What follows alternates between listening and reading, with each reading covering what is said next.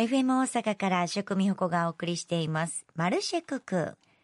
この時間はコスモエコマルシェ。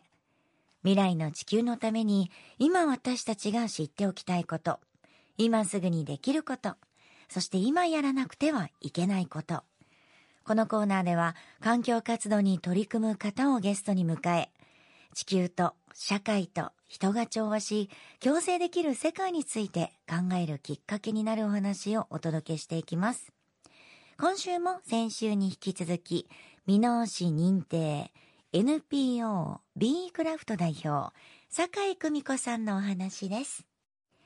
先週はアップサイクルや B クラフトの活動についてお伺いしましたが、酒井さんがアップサイクルに出会った時のこと、また活動を始めたきっかけ教えてください。私はあの洗剤の詰め替えパックや食品の袋を使ってアップサイクルのクラフトワークショップをしてるんですけれどもあのこのクラフトっていうのはあんまり身近で見たことなかったんですけどあの2011年だいぶ前ですけど百貨店のねあのチラシを何気に家で見ててあのミスプリントなどで廃棄されるキャンディーの包み紙で作ったポーチとか言ってあの写真も出てたんですね。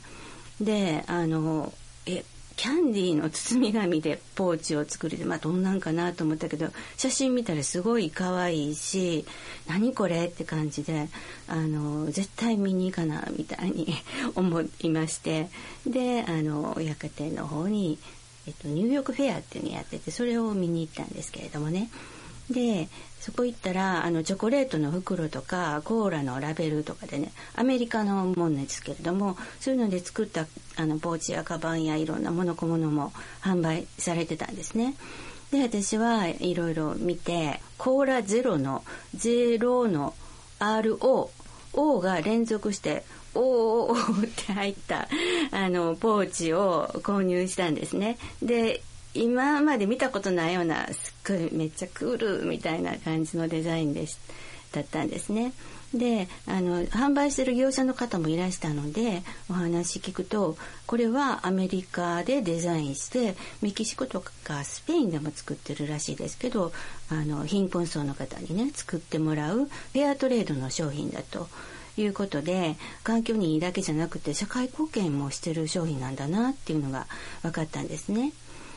で私もともとあのグラフィック系のデザインだったので、まあ、自分で企画してね。で今までちょっとお付き合いのあるあの箕面市が地元なんですけどそちらの方の障害者事業所さん何件かお付き合いありましてね。そこにあの制作の一部をね仕事として委託したらそちらでも仕事ができるしで企業さんからの廃材がもらえたら有効利用できてでとってもエコでそんな素晴らしいソーシャルビジネスができるんじゃないかなっていうふうに ピンときましてあのそれから買って帰ったポーチを分解とかいろいろしてみたんですね。であのそのポーチっていうのをこう、まあ、ハサミや中で切って潰してどんな風に作ってるのかなっていうのをあの別に本とかないので一からその構造を研究してみてやっと大体こんな手法でできてるんだなって自分で分かるようになったんですけれども、まあ、それっていうのはそのキャンディーとかの袋をまあ長方形に切ってあの折り紙みたいに折りたたんでで、まあ、よくから見たら V のアルファベットの V の字の形になるようにね組んでそれをあのどんどんつないでいくとね不思議なことにポーチとかできるんですよね。でその V の字の形をしたものが基本的なパーツになるので、まあ、自分で V チップって名前名付けてでそれをこうクラフトとして V クラフトっていう風に名付けたんですよね。あの V を読み方変えると V クラフトなんであの B クラフトとも言います。そこから来てるんですね。いや、あの、久美子さんのすごいところは、まずは行動力ですよ。何これと思って行ってみる。行って話を聞く。私にも何かできるのではないかと。それを仕事につなげて、しかも、その活動を続けていくことで、いろんな方との出会いもあるし、結果その廃材を使うので、いろいろエコにもつながるっていう、ね。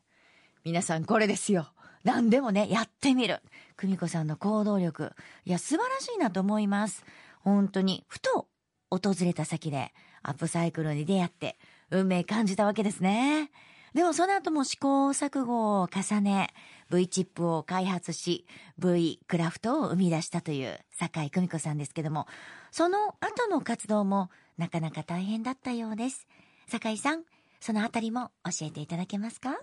まあ、素材をまずね集めないと、まあ、自分でもこういろいろスーパーでお菓子とか買ったりしたんですけど、まあ、全然追いつかないのでその百貨店で買ったような感じであの企業さんにからもらうのが素晴らしいと思ったのであの何軒かに電話したんですよね有名なところに。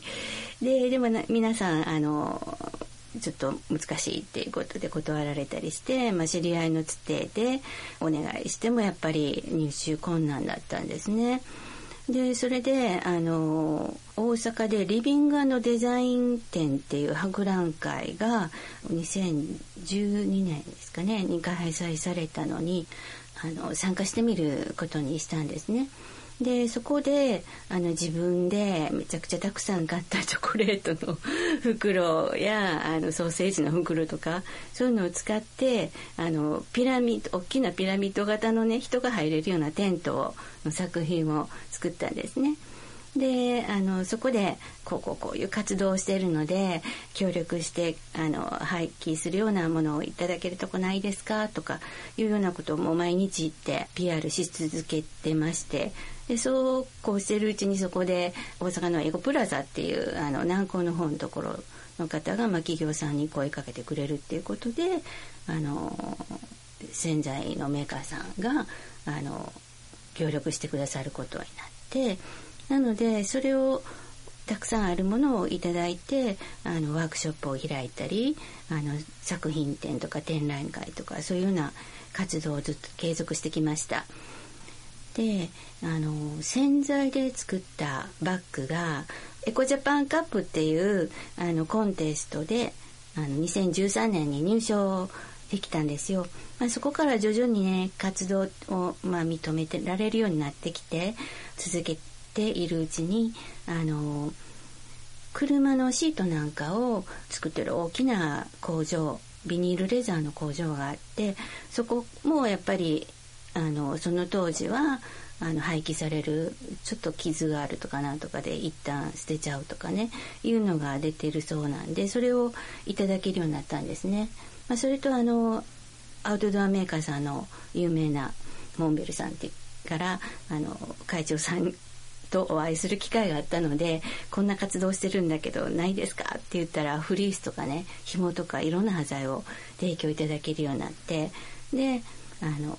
まあそれはこうワークショップに使うだけじゃなくって製品もこれなら作れるなっていうことであの、まあ、ゴミをゼロにして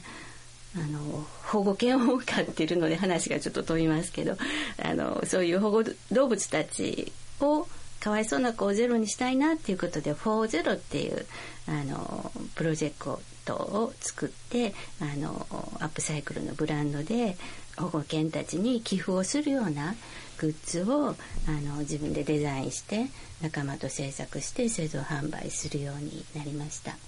でワークショップの方はずっと続けてましてあのちょうどコロナにが流行る直前の2020年の2月にあのチキンラーメンでポーチを作るっていうワークショップをさせていただいたんですね。でそれはあの横浜のカップラーメンのミュージアムで240人ぐらい来ていただける大きなイベントに参加させていただいたんですね。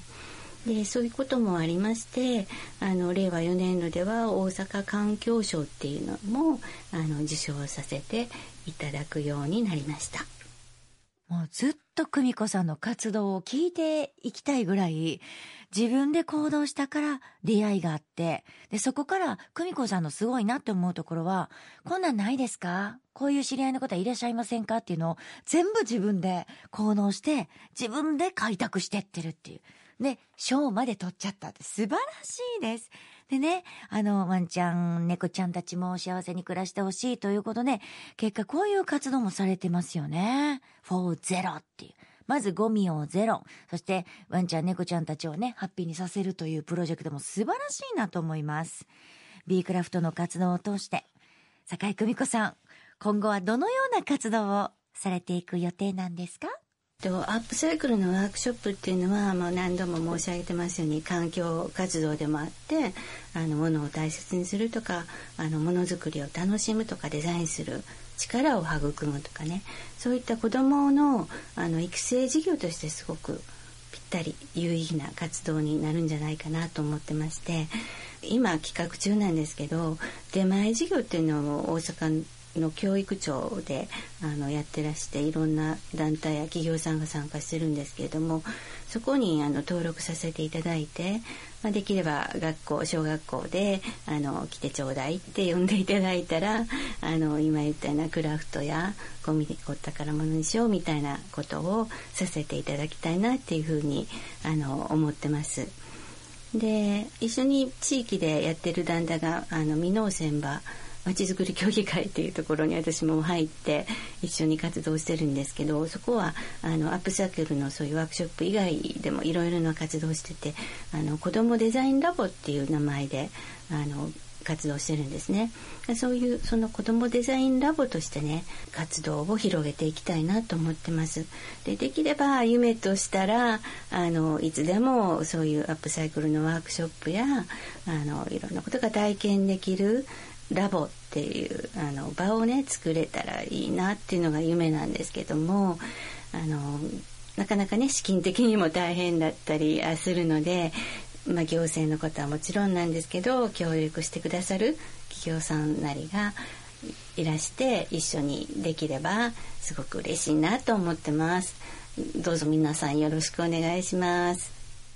今すぐ連絡をしてあげてください。子供の頃にこういう活動をしてると、やっぱりその育成事業としてもとても有意義だと思うし、と子供っていうのは感性が豊かなので、やっぱりこう、いろんな経験をする上で地球のことも考えたり、結果、将来ね、好きな活動をする人が増えてくると思うんです。なので皆様、どうぞよろしくお願いいたします。本当に素敵な活動をされている美濃市認定 NPO B クラフト代表、坂井久美子さん、2週にわたってお話を伺いました。本当にありがとうございました。コスモエコマルシェ。このコーナーでは皆さんからのメッセージをお待ちしています。これまでにコスモアースコンシャスアクトクリーンキャンペーンに参加したことがあるというリスナーさんもしくは私、こんなに地球にいいことやっています、などのメッセージ、どんどんお寄せください。ご紹介した方には、コスモアースコンシャスアクトのロゴ入り、とっても可愛いエコバッグをプレゼントいたします。たくさんのメッセージ、来週も待ってますよ。以上、コスモエコマルシェのコーナーでした。